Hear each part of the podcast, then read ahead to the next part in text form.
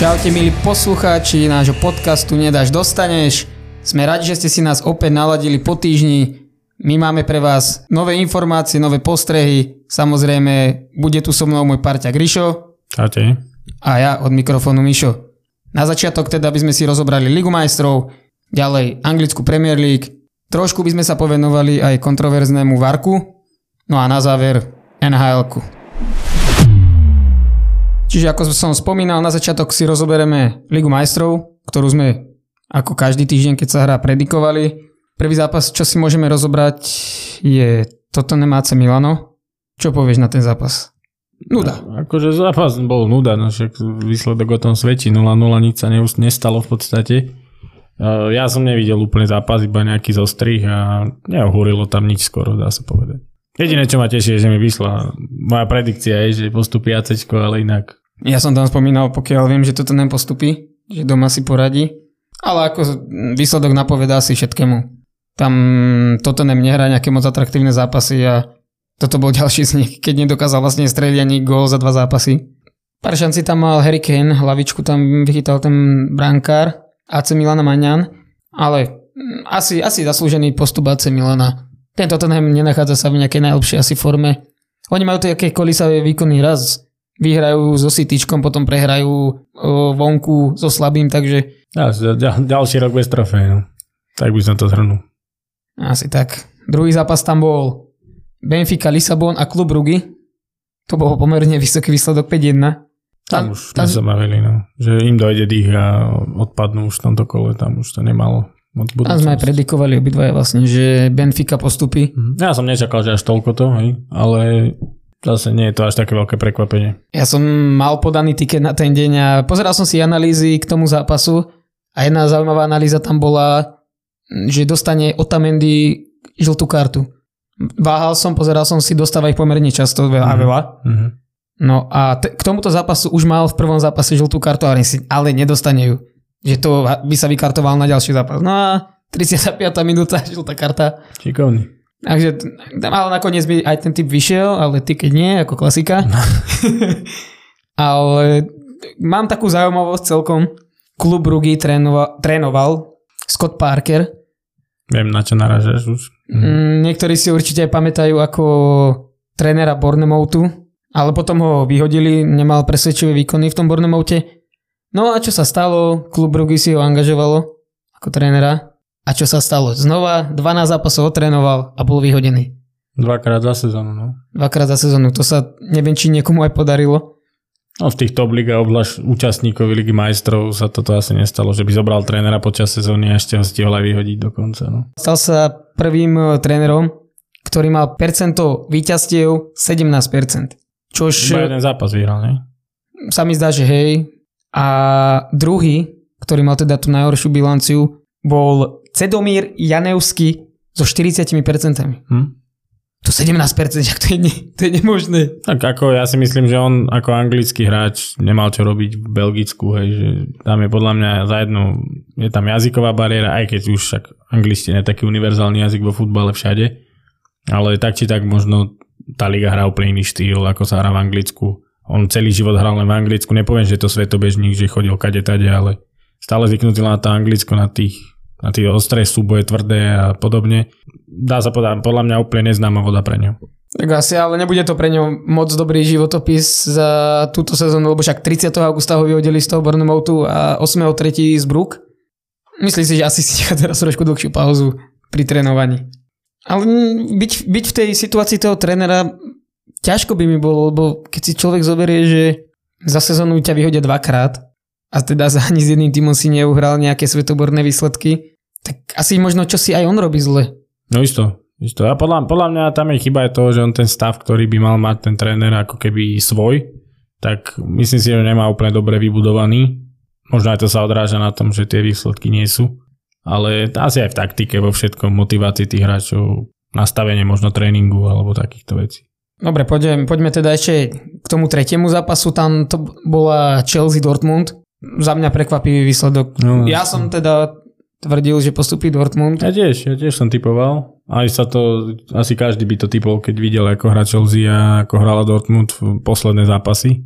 Bolo vidieť, že Chelsea bola lepšie ako ten Dortmund. Díval som sa na ten zápas a bolo to mnoho živšie v podaní Chelsea. Sice mali tam nejaké offsidy, Sterling zo začiatku nedával mm, šance, no ale nakoniec 2-0 im stačilo. No, za mňa bola št- trošku aj škoda. Zranil sa stred, stredný záložník Julian Brandt, čo si myslím, že pre nich bola veľká strata. Je to hráč, ktorý má teraz skvelú formu. Mal. Mal, teda zranil sa. To si myslím, že pomohlo Chelsea, že aj uhrala takýto výsledok. Tam nakoniec dával goly Sterling. A tiež to a... bola taká, taká, dá sa povedať, že nie, že pološanca, ale už sa zdalo, že to akože prefajčil, že už to bude zle. Nakoniec sa mu to tam ešte podarilo. Zaspomínal si na staré časy, keď dával kopu gólov. A potom druhý gól, penalta, teda ja som nebol možno s ňou stotožnený. Ruka bola, áno, penalta sa mala kopať, to nehovorím nič, ale tá opakovaná penalta no, za mňa sa nemala opakovať, pretože hráč, ktorý prvý vbehol do pokutového územia, bol hráč Chelsea a ten bolo vidieť, že zmiatol tých hráčov do Dortmundu a tí bežali za ním a... Oni by, to ani, oni by to ani neriešili, keby ten hráč, ktorý odkopol tú loptu čase kopnutia penalty už nebol za čiarou. Kebyže tam sú tí ďalší dvaja, ktorí sa lopty nedotkli, VAR by to posudil, že to OK čisté. No ale to bola chyba toho, že on už bol za čiarou a potom odkopol loptu do autu. Preto. Akože to je v reguliach, to sa musí kopať znova môžeme polemizovať o tom, že či by sa opakovala penálta v prípade, že by dal Havertz. Pretože to hovorí, nie. ako to je som, výhoda kopajúceho hráča už potom. Uh, to je jedno, ale ty automaticky ako máš pri, pred kopom svojho spoluhráča v 16 sa musí penálta opakovať, pokiaľ dáš. To máš to isté, ako keď uh, kope penaltu a brankár neostane stať na čiare. Že poskočí dopredu, čo nemôže. Nevytvoril si výhodu pred tým kopajúcim hráčom, ak dáš ten gól. Nemusíš to vtedy opakovať. Lebo ten... ale, to je niečo iné, to je z pohľadu brankára a z pohľadu strelca, to sú dve rôzne veci. Ale tak či tak, keď dáš ten gól, hoci akého scenári, ak dáš gól, nemusíš opakovať penaltu. Pokiaľ tvoj hráč nevbehne do 16 skôr. Chápeš? Ta, tam ide o to. A, ale ide o to, že nevytvoril ako keby žiadnu... To je jedno, ale on bol v tej 16 on tam nemá čo robiť. No to nemá, tak nemá. Však. Tam teraz riešili teda to, že tam bol skôršie aj hráč e, Dortmundu, preto opakoval penaltu, lebo nedal. Ale keby dá, a začalo by sa riešiť teda, že... Nekopal by znova. Kopal by. Stav sa. Je, veľakrát som to už videl, takúto situáciu. A to, čo si ty spomínal, že, tá, že ten bránkar, áno, tam pokiaľ nemá nohu na čiare a chytí tú penaltu. No. Vtedy tak sa, sa kope znova. Tak sa kope znova. Ale ak nie, tak, áno, tak nevytvoril si tú výhodu a platí ten gol, áno. Čiže ale, toto by som súdil takisto. Nie, ja na to mám trošku iný, iný pohľad. Ale zaslúžene teda hovorím Chelsea. Ja si myslím, že nezaslúžene. Vo súčte obidvoch zápasov hrali slabšie. Mm, ja nemám ten pocit. Myslím si, že tam... Ja, ja Chelsea, si myslím, Chelsea... že Dortmund len nevyužil dobre domáce prostredie, tam mal viac šancí a mal to využiť viac a Chelsea by bola zajedno aj pod väčším tlakom, samozrejme, ale tak nevyužili. Psychická sila potom bola na, na domácej strane u, v Chelsea, ale mne sa proste nepáčil ich prejav herný vôbec. Ja som to sledoval, nepáčilo sa mi vôbec, ako hrali, síce ani ako hral Borussia, ale stále v súčte obidvoch zápasov by som posúval Borussia. Ešte môžem tak porovnať, že teda tie ich zápasy Chelsea pred uh, Ligou majstrov boli hrozné. Môžeme povedať teda, že tieto výkony boli o čosi lepšie a možno aj preto postupili. Keby hrajú takým štýlom, ako hrali proti domáci zápas proti Southamptonu, tak určite nevyhrajú. Tam nemajú šance. No a môžeme ešte teda spomenúť takú zaujímavosť, že Graham Potter je druhý anglický tréner, ktorému sa podarilo vyhrať 5 zápasov v skupine aj s vyraďovačkou v jednej sezóne, čiže to je jedna taká zaujímavosť. A druhá taká zaujímavosť je, že Chelsea mala druhý najmladší tým vo vyraďovačke v histórii. Malo dokopy 25 rokov a 255 dní. Uh-huh. Takže to je tiež taká perlička na záver k tomuto zápasu. No a prejdeme asi k tomu najsledovanejšiemu, ktorý sa odohral Bayern Paríž. Bayern nenechal nič na náhodu. Postrážil si vonkajší výsledok a doma vyhral 2-0 nad Parížom. Tiež by som možno povedal, že len 2-0 mohlo to byť oveľa viac, lebo Paríž bol úplne tragický. Ten, ten nehral vôbec nič. Oni sú hotoví. Asi sa až moc poliehali, ak sme to tu rozoberali, že sú tam určití hráči, dvaja alebo traja, ktorí ťahajú ten tým a spoliehajú sa strašne na nich. Bayern to ukázal krásne. Stačí ich vypnúť a tým je bezradný. Nevedia bez nich vytvoriť absolútne nič. Mm, ja som sledoval ten zápas a naozaj Mbappé okrem jednej šance v prvom polčase sa nedostal do nejaké extra vyložené Messi. Messi ani nebol pomaly na ihrisku. Aj ťažko znášal celkom Hneď, Tam- hneď odchádzal do šatne, Áno, ani, ani si tam nepodal veľmi ruku. dobrú prácu. Pri jeho bránení bol e, Gorecka, odvádzal, ten ho výborne bránil. Ale keď si zoberieš zase, ma, ma, akože mali tu jednu šancu, čo Delicht vykopával už spoza, no, Áno, ale na základe, na, základe, na základe čoho? Chyby, no jasné. Chyby- Zlá rozohrávka. Ono sa to potom otočilo a Verati, keď presne rozohrávku, tak. tak oni zase z toho dali gol, čiže len zužitkovali šance, ktoré si vytvorili, no. Alebo ktoré dostali, dá sa povedať, lebo obidva týmy mali tieto chyby, že darovali tú šancu superovi. Jeden ju využil, druhý nie. Tam sa také chyby musia využívať. Sám som zvedavý, ako to bude znašať tréner, či ho vyhodia alebo nie, Isto. lebo Isto. on, ako každý tréner, samozrejme tvrdí každý deň v kontakte s vedením, s jeho generálnym manažérom a neviem čo, ale nikto nevie, čo sa odohráva tomu majiteľovi v hlave a je Už možno teraz- otázkou času, kedy Už ho teraz vyhodí. je určite náhrada nalajnovaná, minimálne dvaja, traja adepti už sú a je to len o tom, že ho nechajú možno dotrénovať tú sezónu, nech ten nový tréner nenaskakuje už ku koncu, aby, si ne, aby to bolo fér voči nemu, ale po sezóne určite odíde. Na to by som stav, stavil úplne v pohode. Za jedno, a nie je to také meno, čo si nemôžu dovoliť vyhodiť, vieš. Ja som bol sám prekvapený, že ho tam zobrali vlastne vtedy. Lebo chceli, oni, oni majú, dá sa povedať, taký až moc dobrý vzťah s prezidentom, všetko chcú francúzske. Najlepší hráč francúzsky musí hrať za najlepší tým francúzsky. Hej. Preto tam boli aj tie machinácie s tým hosťovaním z Monaka a podobne. Teraz, keď chcel prestúpiť do Realu, Macron sa prihovoril, že mal by ostať robiť dobre meno Francúzsku, že je Francúz, tréner Francúz, vieš, tak teraz možno toho Zidana zoberú. Mm, ale skôr si ešte teda myslím, že aj Mbappé odíde. Tento mi- rok nie. Tento rok už nie, však samozrejme už je koniec prestupového obdobia, Ale, ale, ani v lete. ja si myslím, že v lete odíde. No, pochybujem. Nepo, nemá kam ísť. Pokiaľ mu nedovedú možno dvoch, troch hráčov na fakt svetovej úrovni, odíde, uvidíš. Však jemu stačí si ukázať a im to zaplatia. To je jedno. Im to je úplne šumák. No, uvidíme, čo tá FIFA fair, fair play, lebo však trošku si začínajú dávať na to pozor. Aj tam Predajú zase niekoho, však oni majú koho predávať. Nemajú až taký široký kader, ako by sa možno čakalo takého týmu, lebo bolo aj porovnanie lavičiek. Bayern To som a Paríž videl. a ani vyťahli samých tínedžerov, dá sa povedať, a Bayern vyťahoval skúsených chalanov. Sadio. Mane, No. Serge Gnabry. No, akože skúsených chalanov, ktorí mali už čo to odkopané, či už v Lige majstrov, alebo celkovo proste boli, poviem príklad, staršie ako 25 rokov, všetci asi, hej. Takže to už tie skúsenosti sa tam prejavili. No a Bayern, za Paríž vytiahol len mladíkov, všelijakých 17 ročných, 18 a tak. Ale Bayern pôsobí na mňa veľmi dobrým dojmom. Síce možno v tej lige není až tak dominantný, ako sme sa už veľakrát o tom bavili, ale v tejto lige majstrov mám pocit z neho, že má šancu minimálne do toho semifinále určite, čo svedčí o tom, že vlastne 4 krát po sebe si udržali čisté konto. V Lige majstrov. V Lige majstrov. Mhm. Naposledy im dal gol Plzeň. Áno, áno. To som, oni celkovo od začiatku Ligy majstrov im dal gol jedinej Plzeň. Vo No všetkých áno, zápasoch. ja spomínam teraz, že za sebou 4 zápasy. No áno, áno, jasné. Ale keď si zoberieš tie ich zápasy, čo hrajú v lige, tam trošku experimentuje ten Nagelsmann s tou, s tou zostavou. Áno, tam aj teraz Joao Cancelo po prestupe do, Bayernu tiež nehráva pravidelne, teraz v lige už hral. Možno asi viacej si dáva záležať na tú Ligu majstrov. Hej, lebo keď si zoberieš, tam hrali v Lige majstrov, pokiaľ viem, hrali vzadu Delicht a Upamecano. Áno. Teraz hral na troch stoperov v lige. Hej? Skúšal, čo to dá. Krídelné priestory mali pokryté Cancelo a Davies. Hej? Čiže skúšal možno, že ako tú formáciu. Čiže on v tej lige si môže dovoliť experimentovať a v Lige majstrov sadí na klasiku, nasadí najsilnejšiu zostavu, ktorá vie ako hrať a ide tam naplno. Hej? Ale v tej lige môže si dovoliť urobiť nejaký, dajme tomu dostane dva góly, lebo vie, že 4 dá. Tuto už by sa mu to asi nepodarilo, keby sa mu to stane. Že dostane dva od Parížu, tak už by asi 4 nedal. Keď si aj zoberieme napríklad ten Bayern, on už 20, 21 krát postúpil do 8 finále Ligy majstrov. A to je najviac zo všetkých tímov, ktoré sú.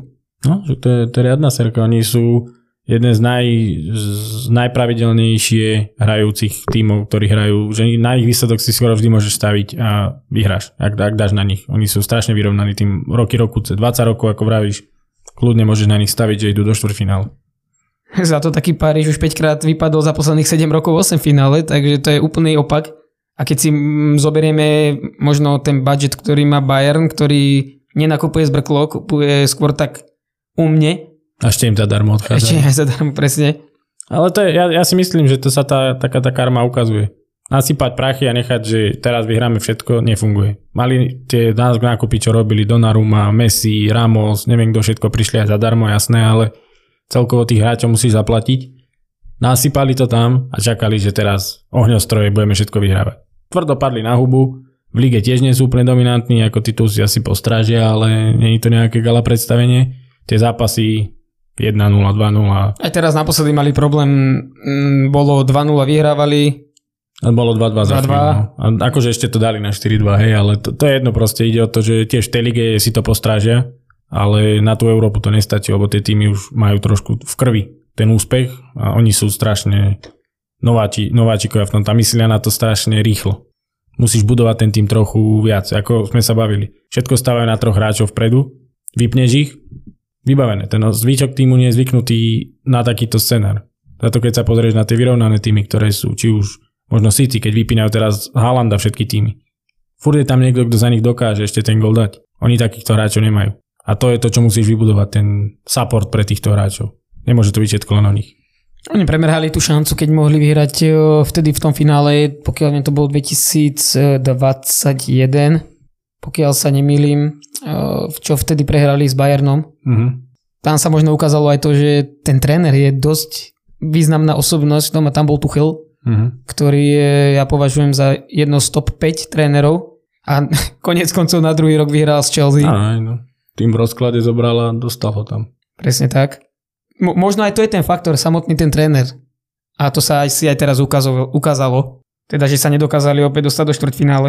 No a na záver ešte teda k tomuto zápasu môžem spomenúť tiež takú zaujímavosť. Paríž je druhý tím, ktorý odohral už teda 137 zápasov, naviac má Arsenal. 177 zápasov bez toho, aby vyhrali trofej. V Lige majstrov. Áno, v Lige majstrov sa je Áno, Tottenham. v Lige majstrov myslím. Áno, áno. Čiže to tiež teda o niečom svedčí už. Tak zase, aspoň sú tam, vieš. Samozrejme. Je to čo, ide by o- dal, ide- čo by dal to, taký že- Manchester United za to, aby hrali Aj ten? Tottenham toľko, keď si zoberieš, že majú sezóny, že sa tam proste Tottenhamu sa pripravuje na Audi Cup teraz, takže Áno, áno. To je Jediná trofej, ktorú zase môžu vyhrať. už sa môžu plne sústrediť, už nie sú Lige majstrov, ale už sa môžu sústrediť na Audi. Dobre, teda myslím si teda, že k Lige majstrov by to bolo všetko. A poďme teda na to naše tradičné Anglicko. Čiže sme sa dostali opäť na naše tradičné Anglicko, kde určite stojí za zmienku zápas Arsenalu na pôde Fulhamu. Famózny zápas z pohľadu Arsenalu, polčas 3-0 A potom? a potom 0-0 druhý polčas, ale máš nahraté 3-0, čo chceš viac? Už sa nebudeš naháňať ešte, aby si možno dostal ty sám, sám gol. Je to ale vždycky nebezpečné, keď si ten tým zvykne na toto. Že odohráme jeden silný polčas a potom salam párky, môžeme ísť do bufetu všetci a vybavené, máme zápas istý. To je ťažká, to je ťa, ťažká psychologická vec pre tých trénerov, aby ten tým takto nezačal zmýšľať vo všetkom už potom. Stačí hrať chvíľu a potom už nemusíme. Jasné, to s tebou súhlasím, ale zase Arsenal hrá t- túto sezónu výborne a myslím si, že možno žiadny tým v Anglicku by to nedokázal otočiť teraz proti ním. Hm. Pretože A, Pretože majú- si to dovoliť, majú- Fulham, je, Fulham není nejako extra super hrajúci a mohli si to dovoliť teraz. Sice, počkaj, no není moc dobre hrajúci, ale sú v prvej osmičke. OK, ale akože... Ale samozrejme, porovnávať sa teraz s Arsenalom v tejto dobe je nemožné z pohľadu Fulhamu. No aj keď som teda prepínal aj tie zápasy, tak uh, mal som to aj označené na mobilnej aplikácii. Som sa nestihal čudovať iba. Zapípalo, zapípalo, neuznaný gól a potom to znova tri góly dali. Uh-huh. Ale keď som videl to meno, ak si pamätáš pred možno dvomi týždňami, tromi som spomínal, že Leandro Trossard je nákup Arsenalu za tento rok Áno, a už sa to ukazuje, nakoľko je to prvý hráč v histórii Premier League, ktorý dokázal dať as- tri asistencie za jeden polčas. A potom ešte keď sa teda venujem tomu Trossardovi, je to druhý hráč od čia Santiago Cazorlu, ktorý dokázal dať v jednej sezóne Premier League tri asistencie a tri góly. Tri góly dal proti Liverpoolu a tri asistencie za zápas dal teraz proti Fulhamu. Á, čiže behom jedného zápasu. Áno, behom jedného zápasu, Aha, samozrejme. V jednom zápase 3 góly a teraz dal 3 ačko. Áno, áno. Mhm. Čiže A, ale zase vieš, no, za ten Arsenal má nejakú bilanciu. 1 plus 5? Má, ale keď si zoberieme ten jeho efekt pre tú hru Arsenalu je výborný. Sice teraz bol zranený jeden zápas, nehral. Mm. A to je jeden zápas. To je Jasné, ale ani mu najprv nedával moc príležitosti, iba tak z lavičky nastupoval. Teraz prišiel Arteta na to, že môžu hrať aj bez typického hroťaka, čo bol Jesus alebo Enketiah. Mhm. Už dáva Martinelli na hrot, Trossarda zľava a funguje im to výborne však. Teraz mu nahrával aj Martinelli mu na gol. A len to akože myslím, že mal je, teraz mu vyšiel jeden zápas. To, že je nákup pre Arsenal, to ti potvrdzujem, hej, lebo však im vyšiel najlepšie, ale teraz, ma, teraz dal 3 Ačka, no len čo v iných zápasoch, vieš, dajme tomu, čo teraz príde. Ak tu, ak tú formu uvidíme, potvrdí, to, je, to bude fajn to hej, pre nich, len tie zápasy predtým tiež nejako nežiaril. Možno bol aktívny, ale nebol taký produktívny. Teraz mu vyšiel jeden polčas, alebo teda jeden zápas a ak na to nadviaže, pre Arsenal len dobre, lebo to potrebujú teraz ku koncu sezóny takýchto hráčov, ktorí naberú tú formu a dotiahnu to tam do toho víťazného konca. No sám som zvedavý, ale že či to dokáže ten Arsenal. Niekedy sa zamýšľam tak, že dá to, hrajú výborne, ale potom príde taký slabší zápas, ako bol s tým Bournemouthom, čo sme teda riešili. A hovorím si, že ej, možno im tá pára dochádza trošku, ale nie na to dokázali. Ale tak oni sa nemajú už pomaly na čo iné sústrediť, vieš. No, majú tam ešte tú Európsku ligu, tam remizovali v Sportingu Lisabon 2-2. Ale teraz budú hrať doma, nie? Áno, a no. oni majú ešte 12 zápasov, pokiaľ sa nemýlim Arsenal, čiže to máme 36 bodov, Cityčko má... O 5 menej, alebo tak, alebo 8. Opäť tuším. Opäť, pamäť. opäť, ale má o zápas viac. Uh-huh. Má 27 zápasov. A tam to bude ešte zaujímavé. Ako sme už spomínali aj predtým, je tam zájomný zápas ešte na Etihad Stadium. No a napríklad Arsenal je spoločne s Parížom, ktorý sme pred chvíľou spomínali. Sú to jediné týmy v top 10 ligách, kde sú traja hráči, ktorí majú nad 10 gólov. Majú 10 a viac gólov. Tam má 12, má Martinelli, 10 Saka, 10 Odegaard. A Odegaard klobučík dole. Myslím si, že viacerí sa s tým stotožňa asi najlepší hráč Premier League túto sezónu.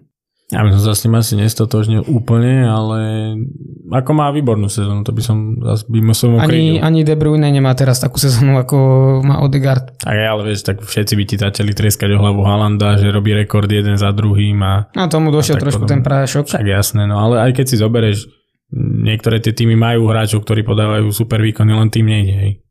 To je zase taká, ale, ale určite by som ho do, do 3 isto dal, hej. Akože možno neúplne na vrchol, ale do top 3 by som ho isto zaradil. Páči sa mi aj to, že Arsenal má strašne mladý tým. Keď si porovnáme tých mladých, ktorých ťahajú, teda či už samotný ten Odegaard, Martinelli, Saka, Enketia, Jesus tiež není zase nejaký najstarší. Sú mladí a fakt si idú za tým. Keď sa aj na nich pozerám, tak oni tvoria, bolo, je na nich vidieť tá chémia, či je to jeden tým a ktorý proste sa obetuje jeden za druhého. No akože to myslím si o Arteta odkúkal od Guardiolu, keď tam bol. Bo keď si zoberieš ten, to Manchester City stárne spolu tiež celý ten tým. Pribúdajú tam hráči, ako prišiel Grealish a podobne, ale je tam Mahrez, je tam De Bruyne, je tam Bernardo Silva a podobne, tiež boli, prišli, boli v podstate mladí, hej, nejaký 25-6 roční. Hrali, hrali, hrali, hrajú stále spolu a už majú všetci cez 30, vieš, a už je to trošku vidieť, sú starší. Jasné. Ale toto myslím si, že on videl tiež, že za mladá vypracuješ a na starobu z toho ťažíš. Že ten tým šlape už proste na seba zvyknutý a vedia, čo majú hrať. Možno ešte tam majú dobré aj to, že je tam Granit Šaka, ktorý už má niečo teda za sebou. Tomas Partey, nehovorím, že kvalitovo sú najlepší na svete, to nehovorím. Ale spolu im to ide. Ale spolu im to ide a oni tam možno tvoria to jadro, predsa hrajú aj v stredovej formácii, čiže mm. oni tam musia byť nejaký ten základ a fakt im to ide a asi by som pomaličky im to aj prijal tomu Arsenalu, lebo hrajú celkom pekný futbal. Ešte skoro myslím si hovoriť o takýchto, že ale vynášať ako... nejaké súdy. Hej, môže mať favorita, to je jasné, to môže mať celý rok, ale tiež im fandím, skôr ako si ty určite. A budem rád, ak to do, dotiahnu do víťazného konca, ale ešte majú kopu toho pred sebou. No. Sme 3 čtvrte sezóny možno, vieš, ešte tých posledných najťažších, ten posledný krok najťažší im ešte ostáva. Dám tomu posledných 10 zápasov, bude pre nich podľa mňa úplne rozhodujúcich. Veľký tlak už na nich bude. Ešte, ešte keď veľakrát aj spomínajú, že napríklad tým, ktorý vyhral Premier League, keď už mal toľko to bodov, tak vyhral celú tú súťaž a také veľakrát už teda Arsenal potvrdil nejaké veci, že pri takomto počte bodov už nikomu sa nestalo, že by nevyhral. No ale to tam ešte nebolo vtedy Cityčko, ktoré stále proste dobieha ten Arsenal. A oni už si spravili takú svoju súťaž, no. Bo ten súboj ďalej o titul, čo už je, tak tam už sa to pomaly rozpadáva. Alebo teda bojuje sa tam už o tie tretie, štvrté miesta, ale už na nich nedosiahne asi nikto. Už, už asi nie. Tam začína byť boj o štvrté miesto, o tú pohárovú Európu. United teraz remizovali 0-0 s Abdoptonom. Tam potvrdil rolu favorita Tottenham. Newcastle. Newcastle vyhral, no ale Liverpool bol na pôde no, posledného Bournemouthu prehral. Ešte aj penáltu nedal. Mm, ja som to tvrdil už pred tým zápasom, ako aj predtým už som spomínal, že tieto tr- zápasy 13-30 sú dosť také zradné, Mhm. tak mal som také tušenie, že môže sa to stať opäť teraz, 13-30 zápas, Liverpool po hodoch, dá sa to tak nazvať, Bieha väčšinou bolenie brucha, to sa aj potvrdilo. To tak ale býva, keď si zoberieš, že väčšinou tie týmy, keď vyhrajú vysoko, tak potom zakopnú hneď. Mám pár kamarátov, ktorí fandia Liverpoolu a spomínali, že keď bolo proti Manchesteru, ešte si tak zaspomíname trošku na ten náš čierny deň, tak hovorili, že keď bolo 4-0, že už si povedali, možno by aj stačilo, aby si niečo nechali na budúce zápasy, no ale oni vtedy nepolavili a vidíš, a teraz nedokázali ani skorovať. To je to isté ako minulý rok alebo predminulý ešte pod dolem 9-0 Southampton, čo dostal Áno. od Manchester United. Ja som povedal radšej 9x1-0 a ako 1x9-0, lebo potom oni tuším dve remízy alebo koľko šupli hneď a boli vynegované tie body, dá sa povedať hneď. To je aj teraz. Ako myslím si, že prehrať u posledného 1-0 a vyhrať s tretím tímom 7-0, no radšej si myslíš, že by ra- brali z United 1-0 a to isté aj s tým Bournemouthom. No ale však uh, United tam teda je tretí, má, 4, má 50 bodov, Mhm. tam sa naň tlačí teraz Tottenham, Newcastle išiel na 5. miesto. No, bo- to bude tiež zaujímavé, lebo tie týmy majú kolisavú formu. United si teraz odpálili Casemira na 4 zápasy jeho vlastnou chybou. Newcastle, tým už dochádza pára, to, si bral už to, čo sme sa, ale bavili sme sa aj o tom, o tom Almironovi, Mhm. teraz rozhodol, takže asi ma počul. Nie pre nich kľúčový, no je, to, je vidno, že keď tam nie je, tak je to taký slabší výkon od toho týmu automaticky, že môžeš čakať, že budú menej nebezpeční. No a Tottenham, to je furt taká, taká šedá myš, on sa tam len tak nejako potuluje, nedáva žiadne oslnivé výkony, vie poraziť, ako si hral City, potom zase zakopne dva zápasy, dve remízy šupne, zase vyhra s niekým. A je to také, že vie sa hecnúť, ale to strašne nevyrovnané a aj taká šedá myš, že on sa tam len tak nejako po- potuluje na tých miestach okolo toho štvrtého miesta a ku koncu sezóny môže byť najväčšie prekvapenie, že on tam zrazu vystrelí pár zápasov a bude možno aj tretí. Ale to by som už zase ďaleko predbiehal. Ešte tak, keď si teda spomínal ten Tottenham, sám som aj zvedavý, ako dopadne tréner Conte, pretože ten už má také vyhlásenia, že on má zmluvu do konca roka, ale je možné, že už ho vyhodia skôr. Mne to prišlo také, ako keby pýtanie si o vyhadzov. Tak on vie, že asi mu nedajú novú. Vieš. Takže možno len nejakých potenciálnych nových zamestnávateľov chce takto pripraviť, že áno, rátajte so mnou, ja tu už dlho nebudem. Tam on nemal nejaký dobrý vzťah. Aj ten, keď teda spomínaš ten vzťah, Richard Lisson sa vyjadril po zápase v Lige majstrov, že nechápe trénera a že táto sezóna je celá na hovno. Mhm. Oni, oni teraz hrali s kým? Nottingham Forest. mi jeden kamarát poslal dobrý obrázok, kde Richarlison dal dvakrát gol proti Nottingham Forest túto sezónu. Z offside. Dvakrát si dal dole dres, dvakrát dostal žltú kartu a dvakrát to bolo offside. ja som to Ten videl. má šťastie proti Nottingham Forest a to on nemá moc čo hovoriť, že čo je všetko na hovno, on tiež nemal slnivú sezónu. Nie, nie, on nesympatický sám. On vlastne aj preto išiel preč iba z Evertonu, pretože Everton potreboval predať nejakého hráča a nie kvôli tomu, že by Tottenham potreboval nejakého typického hrotového útočníka, Ale tam zase, zase pozor, on, na ňo mala veľký záujem Barcelona.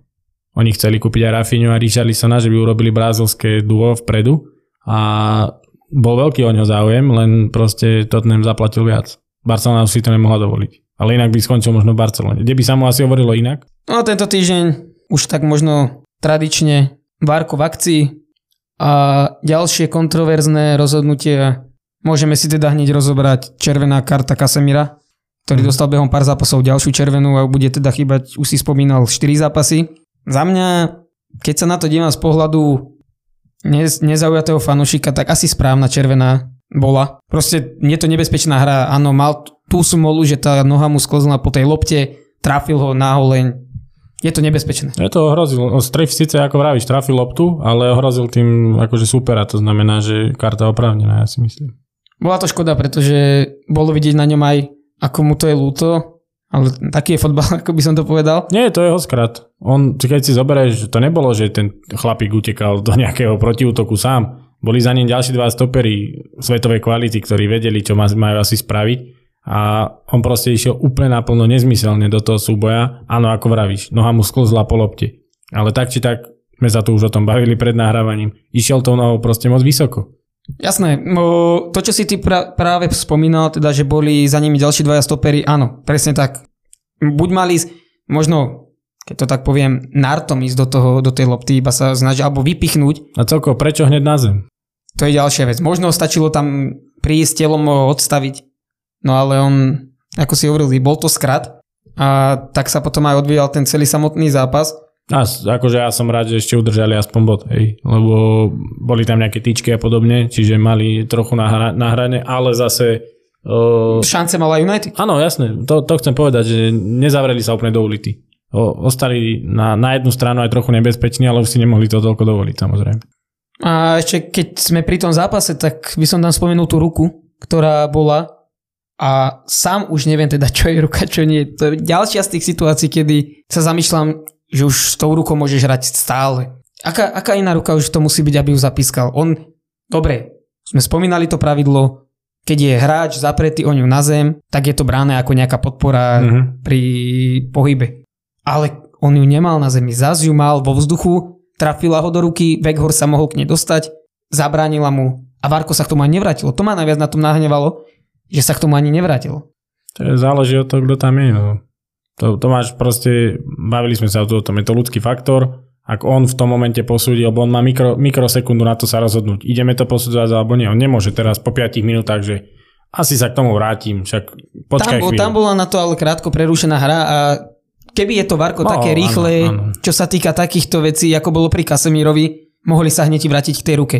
Lenže k tomu vôbec ani, ani to neriešili. To je už len, už len na tom, že možno už cítili, že ovplyvnili ten zápas dostatočne, vieš, tak už trošku brali tie rozhodnutia, že sa musia držať späť, lebo vždycky to tak je, keď ty máš určite s tým skúsenosť ako hráč, že niekedy ten rozhodca chce byť stredobod pozornosti, ako napríklad tam dal žltú kartu, nechcel úplne vyhrotiť situáciu červenou, Varko mu to dalo, že to je teda červená, išiel si to sám skontrolovať, OK, posudil to a bola to červená a už, už to bol veľký zásah do zápasu.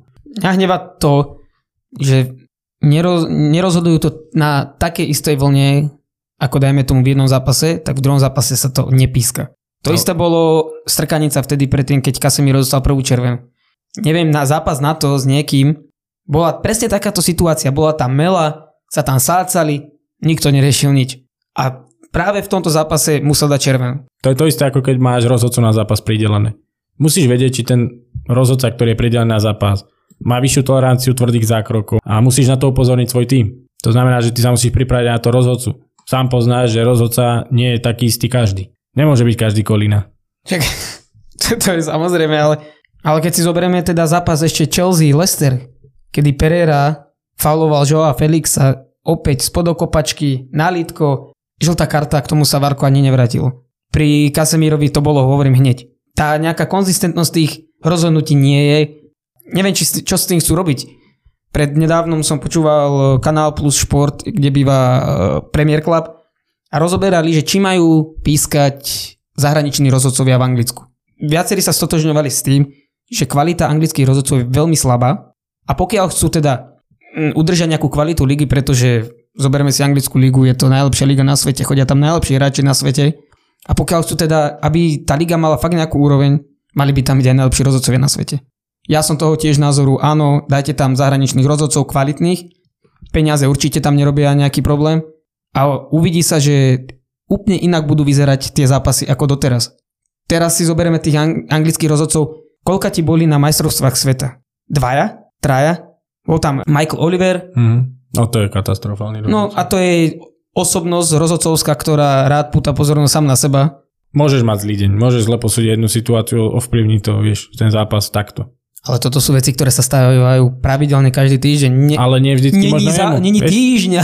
Není, tý, není týždňa. Ale vieš, není, není to vždycky len jemu. Nestáva sa to len jemu. Stáva sa to všetkým tým rozhodcom a dajme tomu, on môže mať 2-3 zápasy, kedy všetko odpíska v pôde, nikto to nerieši, ale tú chybu si všimne každý. Vidíš, ty si všimol teraz, ale myslím, že nebolo by to tak rozpiplávané vo verejnosti, keby sa to stane menej sledovanom zápase. To, čo sme spomínali, Joao Felix, e, ten hráč nebol v sklze, nešiel takou silou. Casemiro na zemi, dá sa povedať, tá noha bola mierne už prikrčená, keď do, narazil do toho hráča, čiže bola tam, bol tam aj pohyb tej nohy dopredu. Pre mňa to bola červená karta, áno. Bol to skrat hráča vybavené. On to najprv posúdil ako žltú. Teraz si z pohľadu fanúšika uh, supera, supera a dostane za toto žltú. Tiež si povieš, tak za čo už je teda červená, keď za toto nie. To je len o tom, o tom pohľade. Na to, na to takisto, ako máš ty na to pohľad, tak na to má ten rozhodca.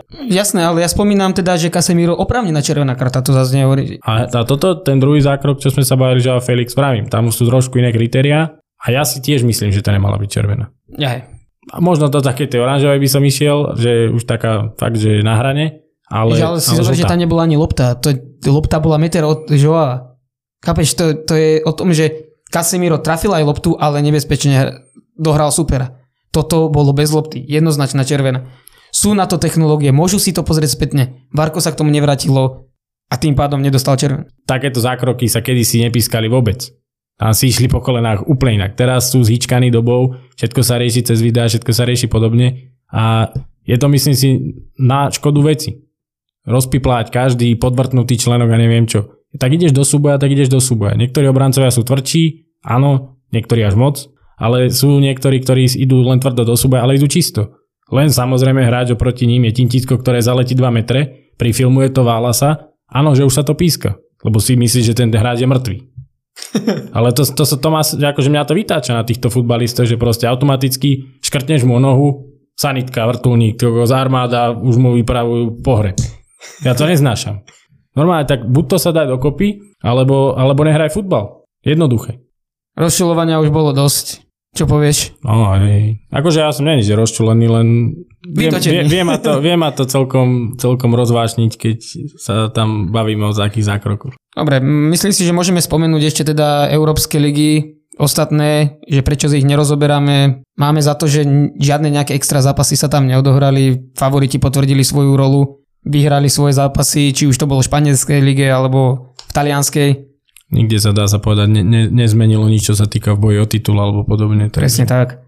Čiže sme uznali teraz za vhodné, že nebudeme sa venovať týmto zápasom, už to iba ukončíme našou tradičnou NHL. No, v nhl tam už končili všetky tie dohady o tom, kto pôjde kam a podobne. Teraz sa už skôr všetci sústredia na bitku o playoff, kde by som možno skúsil takú moju predikciu, ako by to si myslím, že by to mohlo dopadnúť. Čo sa týka východu, tam veľká šestka tímov, myslím si, že je jasná. Tam Boston, Carolina, New Jersey, Toronto, Rangers a Tampa by mali ísť úplne bez problémov ďalej. Tam bude zaujímavé celkom vidieť, kto pôjde s nimi lebo sú tam momentálne nasekaní Pittsburgh, Islanders, Florida, Washington v 7 bodoch a je tam ešte Ottawa potom, hej, ale tá už, akože by som rátal, že už nemá na to, aby sa tam dostala. Možno by som vyradil, že aj ten Washington, ale Florida, Islanders a Pittsburgh, tam si myslím, že to budú ešte pekné zápasy, čo sa týka týchto súbojov o posledné miestenky do toho playoff. Ja osobne si myslím, že Pittsburgh ťažil z dobrej formy už dosť dlho, ale neviem, čím vydrží, že budú postupne, myslím si, že klesnú, že aspoň to Islanders preskočí. No a pre mňa je prekvapenie, že Florida je až tak nízko. Určite som nečakal, že pôjde ako pred rokom alebo kedy na, pre, na prezidentovú trofej, ale až takto nízko som ich teda nečakal. Ale to je len o tom, že ten východ je proste nabuchaný. Tam je to, tam je to strašne nasekané hore a každá chyba tam sa dá sa povedať, že odrazí dvakrát. Takže možno by, ja by som akože chcel, keby postupí Islanders a Florida. No a potom na západe, tam už je to trošku o inom, lebo takých istých účastníkov by som radil Vegas a Dallas. Ale tie ostatné týmy nemajú ešte nič isté, lebo tam je to... Tam je 10 bodov rozdiel medzi prvým a 8. No, tam už je to, tam už je to, vrajím, že to Vegas, ten Dallas už ako tak, že by som povedal, že majú isté. LA, neviem, ja som z nich prekvapený, že sú až tak moc vysoko. Možno by som ich rátal na takom 6. 7. mieste.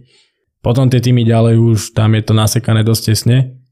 Až po to 8. miesto, no a ďalej pod nimi to tiež nie je úplne katastrofálne, lebo si zoberme, že len 5 bodov za nimi je Nashville, za Colorádom, ktorý je momentálne 8.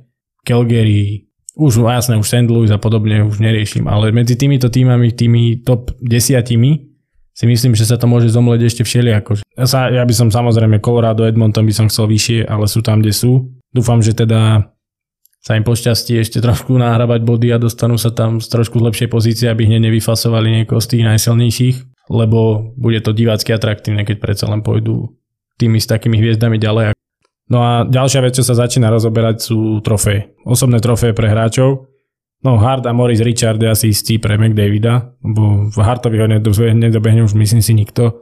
Morris Richard, teraz je za ním Paštarniak, tuším o, o 10 gólov alebo tak, čo je tiež už dosť, dosť veľký rozdiel. Tak ja si myslím, že tieto dve trofeje pôjdu jemu.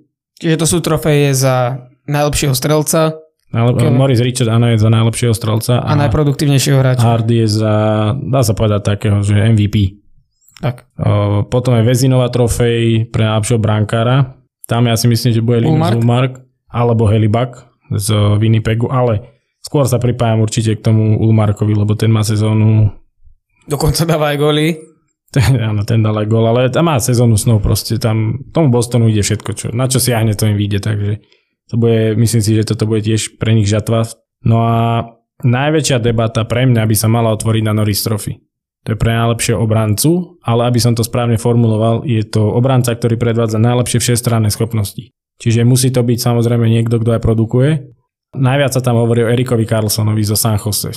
Ak by som mal byť úplne presný v tejto špecifikácii tejto trofeje, všestranné schopnosti obrancu. Carlson je útočník, dá sa povedať. Má, vytvoril si teraz osobné maximum, už má nejakých 85 alebo 86 bodov. San Jose je posledné. Má druhú najhoršiu obranu taký hráč nemôže vyhrať Norris Trophy pre mňa. To mi proste nedáva vôbec zmysel. Van Hale samozrejme najväčší adept na to, aby to vyhral, lebo vidia tú produktivitu toho hráča. Skôr si myslím, že zaslúžili by si to hráči ako Rasmus Dahlin z, Buffalo, ktorý tiež je produktívny, Buffalo není úplne nejaké oslnivé, Morrissey z Winnipegu.